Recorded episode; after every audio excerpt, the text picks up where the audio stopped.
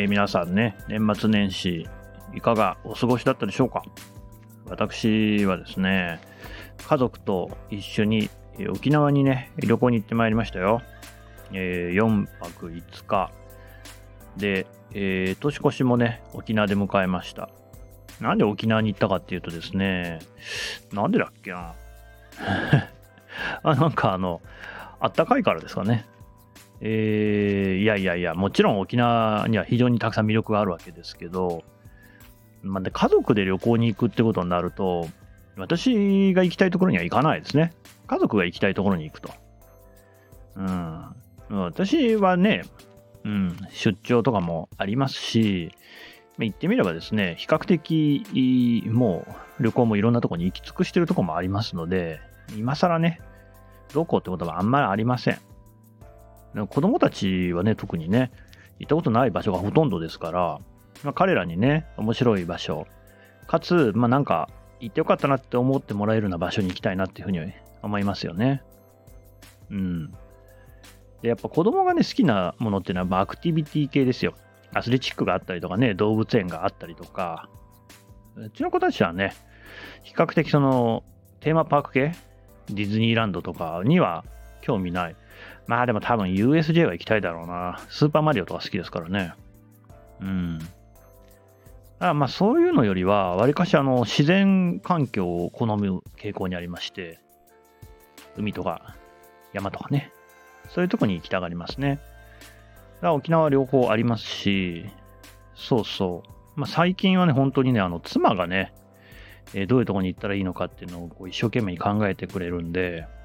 すごくありがたいですね。昔はね、私 が大体どこに行くか、昔っていうといつだろう。まあでもそのイラン、特派員としてね、イランっていう国に住んでた頃がありましたけど、の頃とかはもう大半私が、あの、案を提示してそこから選ぶような感じでしたけれども、今はね、国内旅行が大半っていうこともあって、っていうか国内にしか行ってないですね。そのイランから戻ってからはね。えーで、まあそういうこともあってですね、えー日本でね、の国内で良さそうなところをね、うん、決めるのは、でも2人で決めるのかな。そこでどこに行くかとかは、わりかし、あの、妻が率先してやってくれるんで、もうこれはめちゃくちゃありがたいなと、うん、思っております。私ね、どこかに行くのと決めるのとか結構苦手というかめんどくさくってですね、割と行った先でいろいろこうなんか面白そうなものに吸い寄せられるっていうような感じの旅行をしてきたんですよね。っていうかまあ旅行好きなんですけど、えー、そう、町田康さんでしたか。えー旅行がね、嫌いだっていうコラムをエッセイか書かれてまして、それもすごいわかるなと思ったんですよね。僕もね、旅行をね、初日大嫌い。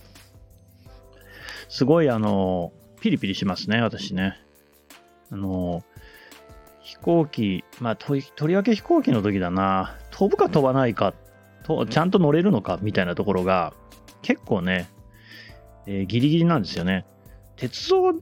だと、新幹線とかだと、まあ、比較的ね、あの余裕持って駅に行きさえすれば、しかもその余裕っていうのも大体10分とか余裕持っておけば、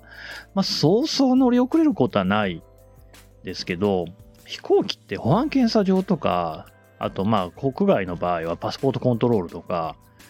あと飛行機って遅延とか欠航って普通にあるじゃないですか。これをね、えー 考えるっていうのがすごいめんどくさくって、なので、すごいストレスなんですよね。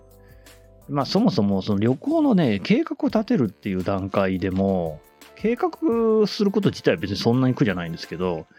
やっぱ航空券を抑えたりとかね、宿を抑えたりとかっていうのは手間ですよね。なんか、あの、自動でね、それこそ AI かなんかはね、ピュピュピュと私好みのところを決めてくれるとめっちゃ助かるなと思いますけどね。ああ、絶対決めるようになるんだろうな。ただまあ現状はそういうことやってもらおうと思うと旅行代理店に行かざるを得ず、そう、だから最近 JTB とか行くようになりましたね。金釣りとかね。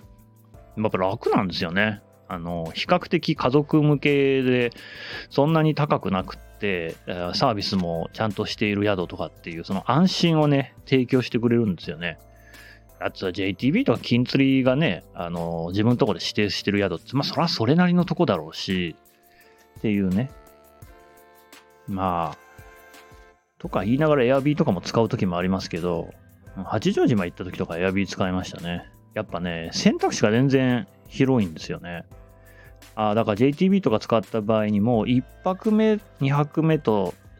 か、なんか最後とかは JTB にお願いして、途中は自分で取るっていうことが多いですね。うん。まあ、ともかくね、そう、だから、航空券ね、うん、いちいちね、どの便が空いてるとか空いてないとかって調べるのすごいめんどくさいですし、まあ、そんなことばっかりやってきましたけどね、ずっとね、職業として。故にめんどくさいってとこもあるかもしれない。まあ、ほんと特派員ってのは航空券と宿を取ることの繰り返しですからね。えー、あまあまあ、ともあれね、沖縄に行ってきましたよと。うん。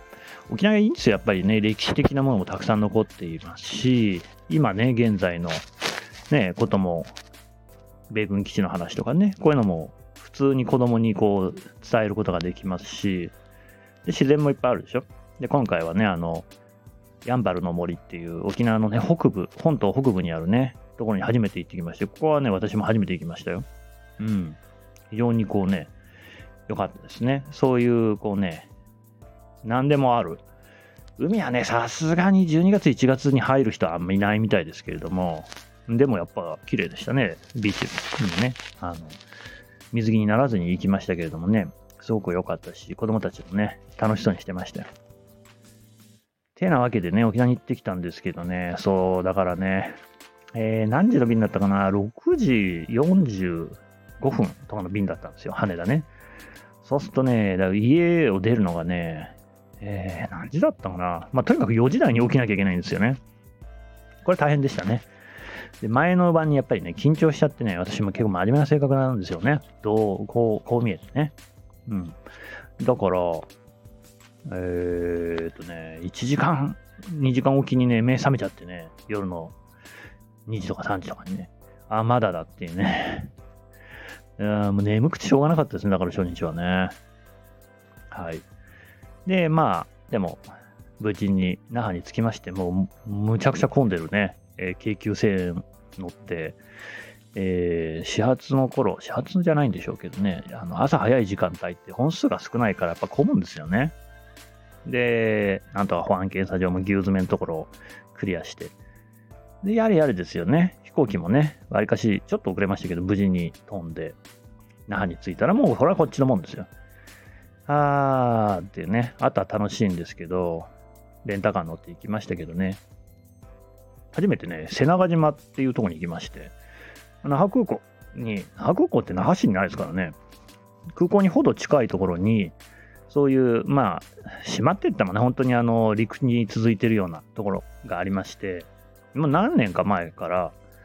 十何年か前なのかな。あの、わりかしそういうカフェだのレストランだのね、こじゃれた店が集まってて、こう、映える感じになってると。初めて行ってきましたね、ここもね。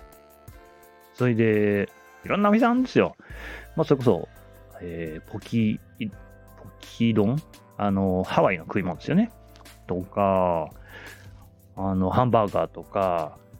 なんか長いポテトフライとかね。すごくこう、若い人が好きそうな映える感じのジェラートとかね、いろいろ売ってるんですけど、私がね、気になっちゃったのが、あの、キューバサンドって書いてあったわけですよ。キューバ行ったことありませんしね。で、キューバのサンドイッチって何かなって思ってね、うん、頼んでみたんですよ。まあ、中にね、お兄ちゃんがいて呼び込みをしていて、目がクリクリっとしたね、まあ、肌の少しね、黒い感じの、浅黒い感じのね、あのー、若い男性、ね、話聞いてみたらインドから来たって言ってましてね、インドかいって思いましたけど、キューバサンド頼みました。何かなと思うでしょあのね、ホットサンドでしたね、単なるね。えー、うちとかでも作れるやつ。あのー、普通の食パンの中にチーズとハム挟んでこうね、ジュッとやる感じのやつ。プレスするやつ。あれです。俺本当にキューバサンドなのあれってっていう。ケバブとかと違ってなんか、うん、普通っていうね、味で1700円も取られましてね、高っていうね、これ自分家で作って200円だなっていう まあ、そういうのも旅のいい思い出ですけどね。はい。えー、まあそんなところで今回は